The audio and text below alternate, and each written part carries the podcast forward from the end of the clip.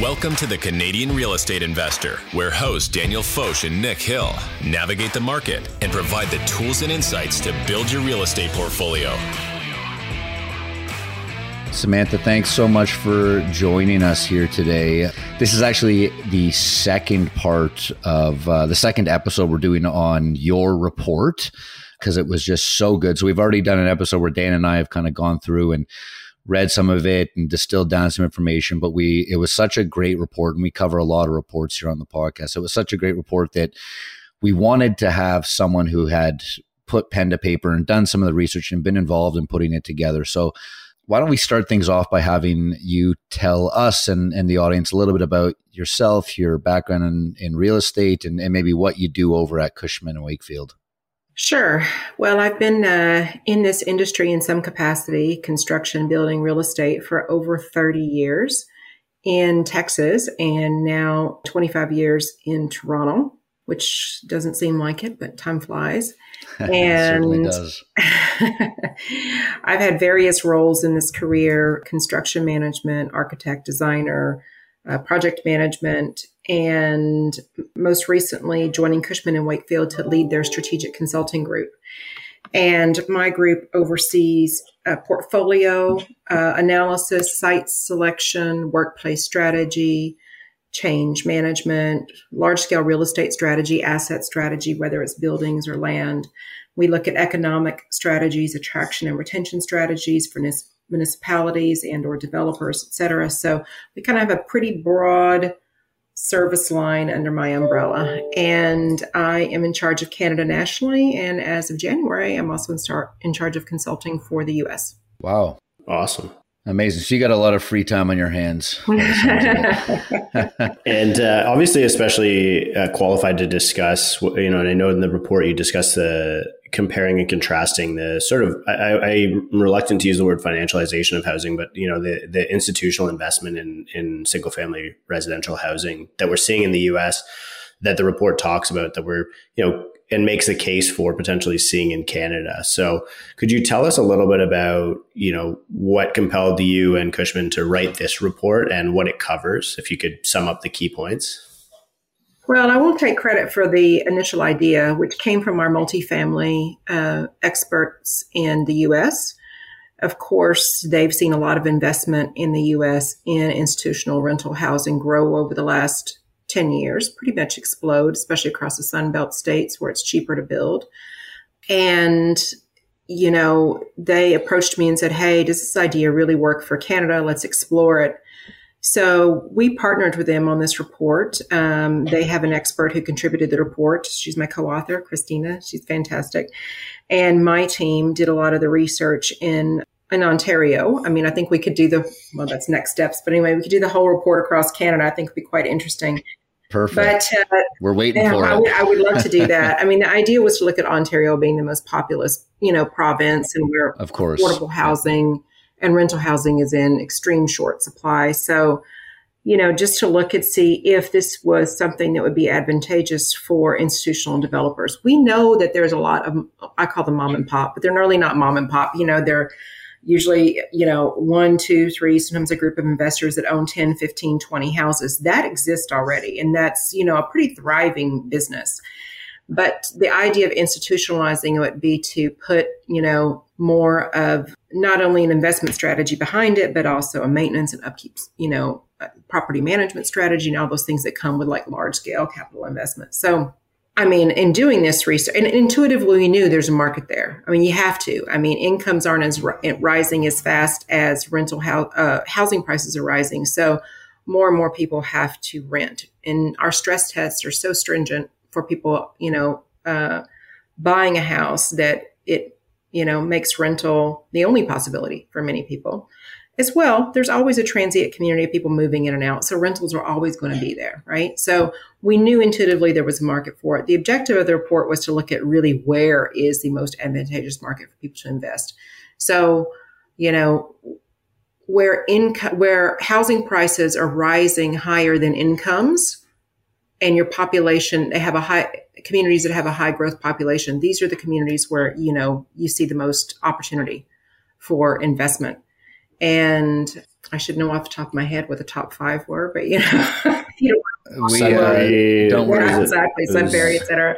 Sudbury, um, Sault Ste. Marie, Sudbury, Cornwall. Cornwall. Chatham, Kent, Sault Ste. Marie. Yes. Yeah, we we're actually lucky enough, Samantha. That this is one of the reasons why we love the report so much. So Dan and I are both we fit into that small crap group of investors. You say so. We we've got a small fund ourselves. We've got uh, just over fifty units, primarily in two of the locations that were in the report, uh, which we identified as, as great markets for a lot of the reasons that were in the report years and years ago. So, yeah, it's fascinating to see the, you know, a, a large part of our audience, uh, the 70,000 people that listen a month, they're part of those. Again, they fit into that category of people that you're describing. So it's interesting to see kind of the institutional level get into it. And again, you've, you've, you've brought up great points on, on housing affordability and, um, you know the lack of density and i'd love to kind of switch over to maybe again you can speak to this from your background municipalities zoning um, you know the design of of taking a house and, and turning it into a multifamily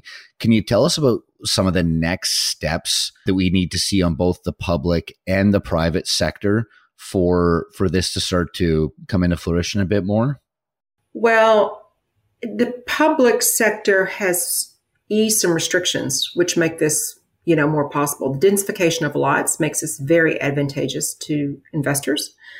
So adding laneway suites, garden suites, putting more than one house on a lot, all of those things are great. You know, they do ease the approval, zoning, construction process, et cetera. Unfortunately, it doesn't ease construction costs, which are still prohibitive to a lot of folks, investor groups included, because those mm-hmm. are are I mean, even though I think that they've sort of leveled off right now, just because of the situation we're in, they haven't dipped, right? So they're still high. And we have an enormous trade shortage. So even making those things a reality uh, sometimes forces you to go to substandard quality. So this is a problem across the board. Is it solvable immediately? No, not solvable right now. Uh, something I think that the community colleges and other trade schools have been working at now for a while, but it's a long term problem we have. And if you're on a construction site any given day, you'll hear everybody talk about it. There's just no trades. They're not qualified. They do terrible work. They have to repeat the work, etc.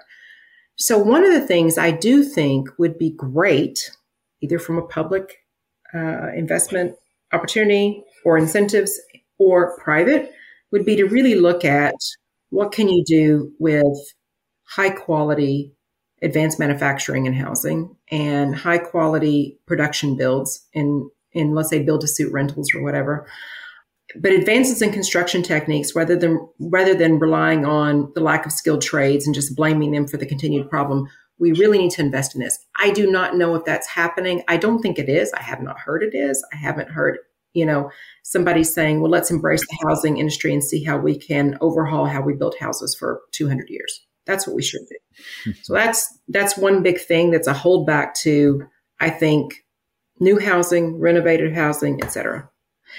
Then um, oh my gosh, you asked me what what do I think what is next for now I've already forgotten Nick. Forgive me. that's okay, that's that yeah, no, not, at all. It was a it was a lengthy question. Um, so I'll go back to the question, but I before so it was just what what do we need to see from the public and private sectors to to advance this, but I before we before we go there, um, yeah, I really I really love that point, right? Like the the trade shortage, the skilled trade shortage is is so drastic at this point that even if we were to somehow you know maybe it's maybe it's a, an immigration policy or something like that but even going to look at the immigration numbers out what was it dan in q4 or something like that in the second half of last year out of the 500000 immigrants 455 of them were skilled trades. So like 0.01% i mean it's it's ridiculous. So if we're not going to be able to play catch up there where can we make up that ground? And and you're right, if we can have some kind of, you know, I don't know whether it's the modular or shipping container or, you know, slab on grade, drop drop in the plate, uh, drop in the house kind of thing of, of whatever size. I really like that idea. Right. Let's focus on prop tech and construction technology versus relying on humans to go get degrees and you know go through their get the red seal to become an electrician that we can trust to go out and you know put the electrical in the houses we need yes well, and and I think that you know in most, in many cases, uh, especially in communities in Ontario, you see the same housing type stamped around because it's a product of the post-war uh, catalog of houses, right? Which I know now they're reintroducing, which I think is a good idea. Same, they could do the same with laneway housing, garden suites, and maybe that new mm-hmm. catalog that CMHC is planning on coming out with will do that. But building those as components and or modular ones is a huge room for. I mean, we've got a, for innovative companies who want to come in and do that. And I know of a few that do modular builds and things like that. And I myself, when I was building houses, I looked at a lot of those solutions. Most modular ones were substandard for what I wanted. And then some of the ones that were really great quality, more expensive than a stick build. So we haven't quite gotten that recipe right yet. I do mm-hmm. think, you know, if I could wave a magic wand and put together a think tank or whatever, that that would be what I would focus on. If I had a lot of money and I wanted to put it towards something, man, I would put it toward that. as far as like public investment in this institutional real, rental housing, I think it's going to come. I think it's inevitable. It's just it just makes so much financial sense. The the the whole, the things that may hold it back, public perception of institutionalizing rental housing you know, this is Canada. You know, we like to believe, or I do believe this. I'm an American slash Canadian. We are the kindler, gentler nation. We want everybody to have housing. you know, you don't want to see housing as something that people are profiteering off of, et cetera. But housing is a is has been it's been that industry. It's been an industry that that has a huge amount of profit in it anyway, whether it's construction, development, et cetera.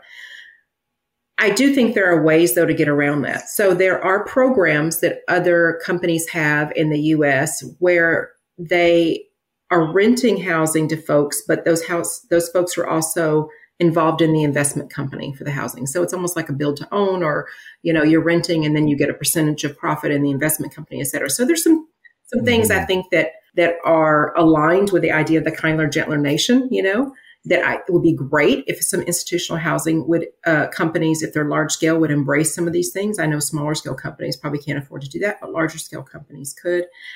I do think, you know, if there was a focus on sustainability, health and safety, all of those things would be uh, great for the community. I know as a person who has considered buying property for rental, and a lot of my friends, you know, have bought properties and they rent them out, et cetera it is very hard to do from a landlord perspective. You worry constantly you're at risk because what happens if people don't pay their rent? So for, you know, clarifying some of those policies and working with those, the landlord tenant board and all those things, I think, you know, should happen as well to make it more advantageous for people to own, you know, or put a lot of their, their money into properties to mitigate the risk. I'm too scared to do it for that reason. I have friends whose whose friends uh, who's who they've had people not pay rent for a year. Yeah. Oh, there's there's no shortage of horror stories on that side of things. That's for sure. Yeah, I, I, I think I have the record for the longest eviction out of anyone I know, which was 16 months that I didn't receive rent, and it, and it was uh, it was there's a criminal activity going on at the house and stuff like that. So it was not uh, we're constantly getting bylaw infractions and fines and stuff like it. So I, I mean I understand.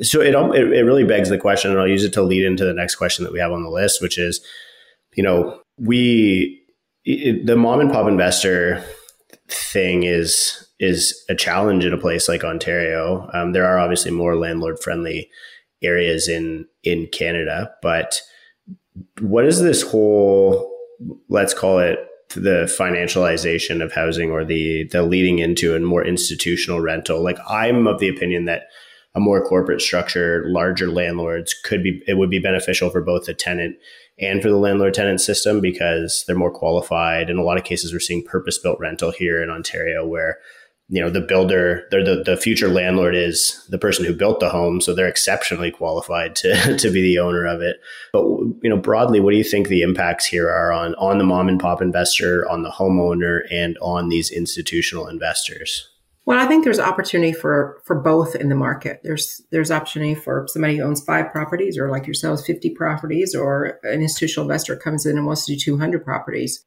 I think, you know, if an institutional investor can do build to rent communities, there's a lot of advantage in that. I do. mind you, as the designer and the design snob, I prefer not to see them like rubber stamped around like monopoly houses, but actually have some character to them and follow. Well, that's where you come back in. yeah, and following some great urban planning uh, ideas, urban design ideas. But I, th- I think there's room for that. And I, I like the idea of institutional investors because usually big companies like that can apply pressure to change systematic processes. That's what mom and pop companies can't do necessarily uh, or don't have the time to do because usually, you know, you're, it's, it's, it, man, you don't have the leverage to do. Let's just be honest. So I think if we can get some responsible invest, you know, large scale capital to, to do build to rent communities, or even if they're used, if they're doing scattered site, they can apply some pressure to make some things better. And maybe they can also contribute some profits to make some things better, right? So, you know, back to Habitat for Humanity or back to some of those other organizations who are advancing uh, affordable housing. So there's some there's some advantages to that. I do think though if they are not if they do not have some values and a mission and some policies that are a bit more altruistic, that then there'll be pushback. And I think that's just Canadian society in general, right? Back to that kindler, gentler nation. I think also, though, if they do embrace those kind of ideas, they'll get more uptake. I think, you know, people want to be part of something that does good. So, and maybe I'm just too altruistic or too optimistic, but I would like to believe that that's true, that they could really make a difference. And look, we have a housing shortage. We're at a tipping point. Homelessness is out of control. Affordable housing is out of control. The more people who are contributing to the solution of this problem, the better. Yeah, I, I, you know, we talk about it all all the time on the show. I, I couldn't agree more. We need to see it from like the, you know, the so-called the small cap citizen investors, but we need to see it more from from the big players and and a lot of them have have you know housing starts are down right like eh, you know our, our population is growing at all-time highs and, and and housing starts are down so we really do need to see the bigger players get involved and you're right that you know the, the benefit of being a big player is that you've you've got the ability to to influence change, whether through lobbying or government relationships or whatever that may be. So I think that's a really great point there. And and again, it, it kind of you know this is all slowly leading us towards again i think you know we talk about a lot a lot on the show as well the renters economy right? Canada's still such a young country. If you look at a lot of the european countries home ownership rates are are a lot less than than they are here. So mm-hmm. I think I think purpose built rentals. I think any kind of incentive or any kind of direction that that can help push this prob uh, push this along and help you know slowly get us out of this problem that we've kicked the can down the road for the last thirty years, basically. I think is a good thing. Sorry, go ahead. No, I was just gonna just say add to this. We really need some creative thinking around this. I mean, every time I go into, I live. Uh, uh, close to Kingston and Warden. Every time I go into my Canadian Tire, which is at Danforth in Main, I think, why is there not rental apartments above it? It makes no sense. You know, the idea that, oh, we have to keep spreading out toward, you know, Orangeville or up toward Blue Mountain or whatever makes no sense. There is opportunity within the city. What's holding us back are, are silly zoning laws, you know, and a lot of it. Like you should be able to put rental apartments above a commercial property and you got Loblaws, you know, and Canadian Tire, two of the biggest companies in Canada, sitting on a gold mine. So yes, yeah. large scale institutional investors for rental housing partnered with some of those REITs. I think Canadian Tire and both Loblaws have their own REIT for their stores. Could solve a lot of that quite fast, you know. Yeah. Anyway, in regards to you know mentioning some of these large multinationals, um, in regards to the the groups that I think this report was designed for, ha- what's the reception been like? Are are large multinational groups and and some of these larger landlords in the states, or so, even builders in Canada, responding to the report positively? Are they expressing an interest in getting more involved in at scale rental ownership in Canada. Like, what has the industry response been since you put out this report? Because I know I've seen it on a bunch of feeds on LinkedIn and, and Twitter and stuff like that. And I know a lot of people are talking about it, but I'm curious kind of behind the curtain. Are you getting emails from people saying, help us build a strategy? Uh, we want to own, you know, a billion dollars worth of real estate in, in, in Canada. Well, we have gotten quite a few calls, uh, quite a few calls from investors more like yourself who own 50 units, you know, 30 units, 100 units. How can we grow and scale this? How can we find investors from other areas? As you know, there are some tricky things about bringing in money from other countries to invest in housing. So that's not an uh, that's not an easy solution. And this is where our multifamily group, though, in the States really does shine in looking at how we can make some of those things happen. So if anybody is listening to this and they are interested in, in trying to scale up, connect with me and I can connect you with our multifamily group in the States. I think, though, that uh, rumors are circulating about ones coming in. And certainly we saw in the, uh, I think it was this week, we saw some news about Tricon. So, you know, I yeah. think that they're, they, I, I think it's, I, again, I think it's inevitable. Would be, would Cushman be happy if we got some work out of it? Absolutely. So if anybody's listening, you know, we've got a lot of talented people at Cushman who can help make this happen from getting the financing together and, and, and also figuring out the strategy of where you should build and what you should build first. So, yeah, yeah, no, certainly a lot of talent over at Cushman, as as you know, with this report, seen in this report, and, and a lot of others. And it's, I love to hear that. You know, I'm sure there will be the bigger players, the more institutional level people coming and approaching you on this. But it's great to hear that the you know small cap investors are are chomping at the bit to get things done. And and you know our audience is is we do have institutional level uh, listeners and, and, clients, but a lot of our audience is is that those small cap people across the country. And more so than ever now, we've been talking to them about MLI Select because they are now trying to build, which is CMHC's product that, that basically has the best terms and amortization lengths and, and interest rates on, on the market. So it's just uh, you know, it's it's interesting to see that that's where the response has been from more so than uh, more so than on on the bigger players. Well, smaller players are more agile, so don't forget they're ready to go. Yeah. Bigger players, more risk. You got a lot of things to think about before you jump in. So, you know, generally slower moving. And um, but I do think that within this year we'll see some movement there, whether it's from Tricon or somebody else, or you know, hopefully. Yeah. Looking forward mm-hmm. to it.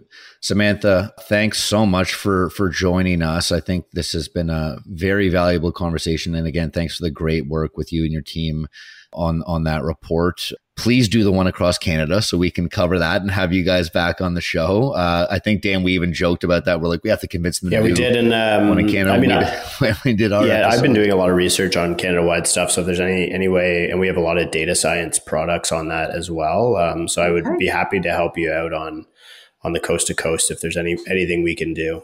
Well, let's get started. Yeah. Let's do it. Sure. Okay. Yeah, absolutely. Love it. Love it. Samantha, where can people get in touch with you, find out more about you, all that kind of stuff? If anyone has any other questions or anything, I am so easy to find. You just Google Samantha Sanella and it pops up. Reach out to me on LinkedIn. uh, my phone number is pretty public. It's you know, uh, so they'll find me. Love awesome. it. Okay, gotcha. And we'll yeah, we'll include your LinkedIn and uh, and a copy of the report in the uh, in the show notes. Awesome, great guys. Thanks Thank so you. much. Appreciate Take your time. Bye bye. You too. Bye. Talk to you soon. Bye bye. That uh, was an awesome interview. I was just as impressed with Samantha as I expected to be after reading the report. So I'm, I'm glad she really knew what she was talking about, and and exciting kind of towards the end there that maybe we'll get to be involved in the in uh, helping with the research on on the Canada wide side. Yeah, did we just go into business with with we certainly we certainly tried. we certainly tried. So we'll see if we make the cut there. Can't can't knock us for trying. Yeah, I mean honestly, um, she brought up some seriously good points. Something that really resonated with me was, you know, if we can't, if we don't have the trades to build these homes, what's the easier and better route? Is it to try to, you know, import these trades, try to really incentivize trades. I mean, but then again, that's going to take years, right? Like, I mean, yeah, innovation is, carpenter is the easier route, and innovation should be deflationary. Yeah, exactly. So for her to look at and be like, you know, we need better construction technology, we need better construction impl- implementation. I thought that was really, uh, really fascinating. For sure. On the note of going Canada wide, um, you know, we it would be interesting to hear from the audience what they think those Canada wide markets might look like because and we'll go through it here because they get they provide in the report and i know there was a little bit we didn't get to in the report so we're kind of going to finish off today's episode with what was missing from from the first episode we did about the report. But they provide here this detailed analysis of target ontario markets and I would be really interested to see what this list would look like coast to coast. So if you're a listener outside of Ontario, because we really don't, we want to try and avoid the center of the universe thing. And it sounds like Cushman has has a similar objective because you know yeah. if, if, if they're going to help these institutions achieve scale in in rental across the country, they really do have to to focus and take and look at some of the markets where things work really well across the country. So send us a message to the show and let us know what city uh, you think should be on this report if it was coast to coast, or even if you feel so compelled, leave us a review. Say I'm checking in from Saskatoon and I think it should be included in the in the Canada wide report. So across Ontario, they they identified 34 markets. Some were combined where they studied within this report to determine the viability of rental housing investment in those markets.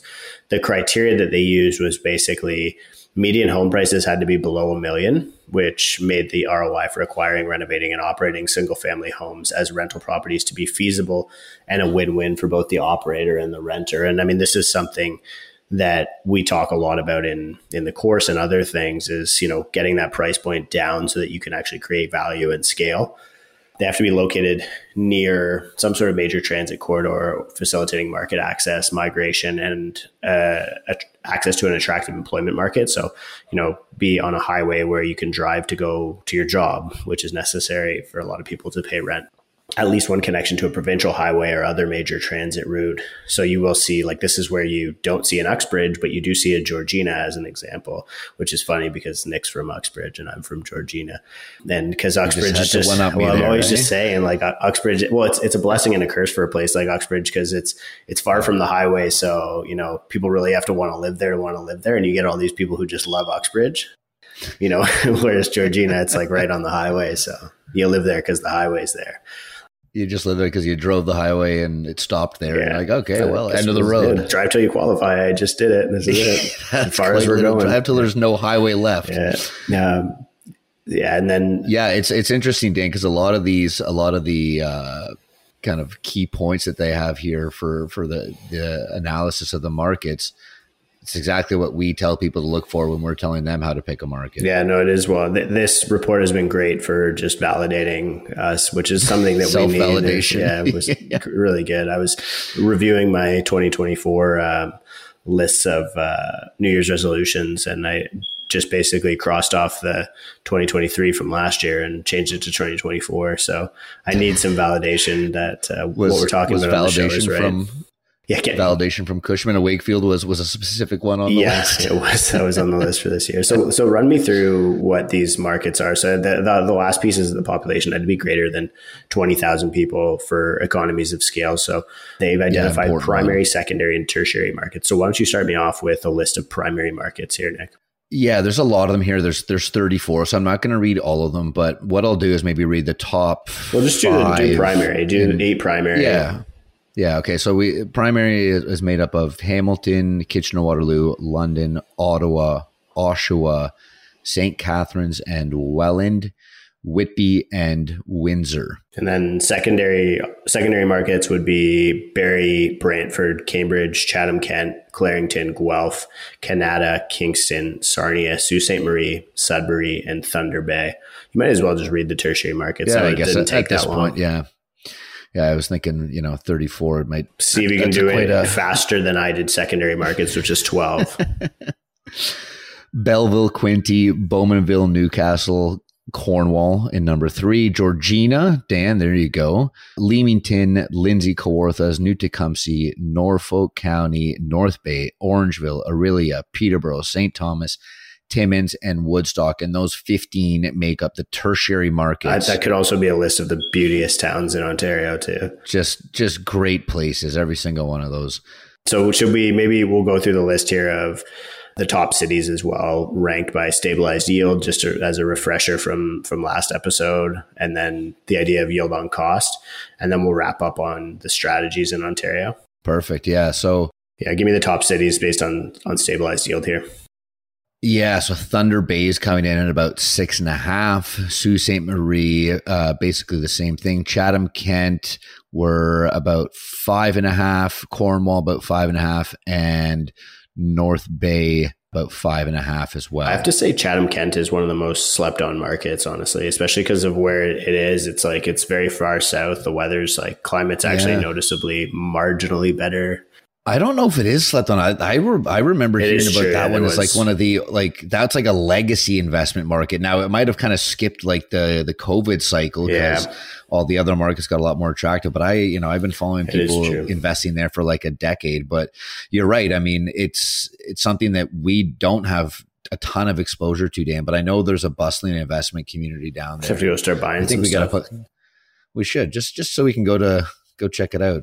Yeah, so, an excuse to visit a city, and and maybe worth looking at what's next on that list, just because I mean, not everybody wants to invest in municipalities that are that far away from the core. Mm-hmm. So you know, the first, you you start going down the list, and you get to North Bay, Simcoe, Kingston, Essex region. Ottawa is probably the the first major city. Ottawa, yeah. and then Windsor another big city. Yeah, and um, and then if you go to the the, the it, it, changes a little bit when you go to development yield on cost. And remember, yield on cost is a metric that investors use to calculate a project based on the cost and projected return. So it's basically the net operating income divided by the total project cost. You know, it could be uh, also called a return on cost or cost cap rate or going in cap rate. But um, if you look at this development yield on cost, you have Sault Ste. Marie, Thunder Bay, Cornwall, North Bay, and then Chatham Kent. But then you get down to Simcoe, and then you're looking at like a Burlington, which is in the GTA, which is crazy. Wild from there, my yeah. perspective. Burlington, Kingston, Essex region, Ottawa up there again, and then Tillsonburg, Windsor, and actually Tillsonburg was was next on the previous list as well. So a couple of cities mm-hmm. that are mm-hmm. really worth thinking about when you're ranking them, kind of bottom to top or sorry, top to bottom. And I would just really advise anyone to, to check this report out. If you, like Samantha said, if you search her name on, on Google, you'll find um, her LinkedIn and there's a bunch of stuff from the report there. And hopefully we can, we really can contribute to, to doing something like this uh, on a Canada wide basis. It would be such a cool, cool little crossover for the Canadian Real Estate such Investor a, yeah. podcast to be doing something with that, you know, adv- helping to advance the strategies of our, of our listeners. So, Let's talk yeah. a little bit about these strategies that they mentioned here, Nick. Do you want to go through the strategies that um, that might make sense for people to invest in these markets? Yeah, for sure. So some of the strategies they outlined uh, may include uh, single family rentals in higher growth markets inside the GTA, so close to Toronto. Oshawa is a good example, um, and that's due to the stability of those markets based off their proximity to, of course, the center of the universe here, Toronto. Yeah, the next on the list would be single family rental in high growth and industry focused markets such as Kanata or Kitchener Waterloo, which could cap- capture corporate rentals focused on the tech industry or well paid transient salaried workers. You see a lot of this in the US with people investing doing medium term rentals for traveling nurses, actually. Yeah. Yeah, no, great point. The next one's actually really interesting as well. Single family in uh, high growth, high price to income markets. So where the prices are a lot, prices of uh, housing is a lot more expensive versus how much money people are actually making. And they use Bowman here, Bowmanville here as a, an example because the trends in Bowmanville are, are increasing unaffordability for uh, for home ownership. Yeah, and then the next one is single family rental in smaller, low cost, low growth outlier markets such as Timmins, which have high rent floors. Which I mean, Timmins is a great example because the high that high rent floor, and this is where you would start thinking about how this would apply for markets like Alberta as an example, mm-hmm. where you know, I, like there's some some investors. We we just got a meetup community started in a place like Red Deer as an example, where there's a lot of people working on the on the rigs that are making a lot of like you know really high income, right? So that sets your rent floor high. And and so you get a high income area with a cheap entry because a lot of those people who are working in those in those markets are, are more transient or they're not they don't plan to live in that city permanently. And so, yeah, totally. and so what ends up happening as a result of that is your house price doesn't really go up high because they're not bidding house prices up. So you get high rents, but a low entry price, low. So they call it low cost with a high rent floor. I mean, there's, I think there's a lot of examples of that on a coast to coast basis of that strategy being really applicable. So. Yeah, and and uh, I mean these are all great strategies so far. All stuff that you know we've been doing when we're looking at uh, properties for clients or or for our own acquisition. So I love to see here. The uh, the final two they've got here is uh, build to rent, so purpose built rentals, CMHC, MLI Select. We've talked about it a million and one times, and of course multifamily. So you know adding units, so essentially just increasing density of of existing products. So really great list of strategies there and and again, nice to see the validation from from Cushman and Wakefield on all the stuff we've been talking. About. Great way to start the year for sure. Yeah. Okay, make sure you go and follow or reach out to Samantha on LinkedIn or or via email, whatever. Uh, if you have any other questions for her, wealth of knowledge, make sure you email us if you have any questions for us, and and go check out the report. It'll be linked in the show notes. Thank you so much for listening. As always, we'll see you on the next one. The Canadian Real Estate Investor Podcast is for entertainment purposes only, and it is not financial advice. Nick Hill is a mortgage agent with Premier Mortgage Center and a partner in the G&H Mortgage Group. License number 10317, agent license M21004037. Daniel Foch is a real estate broker licensed with Rare Real Estate, a member of the Canadian Real Estate Association, the Toronto Real Estate Board, and the Ontario Real Estate Association.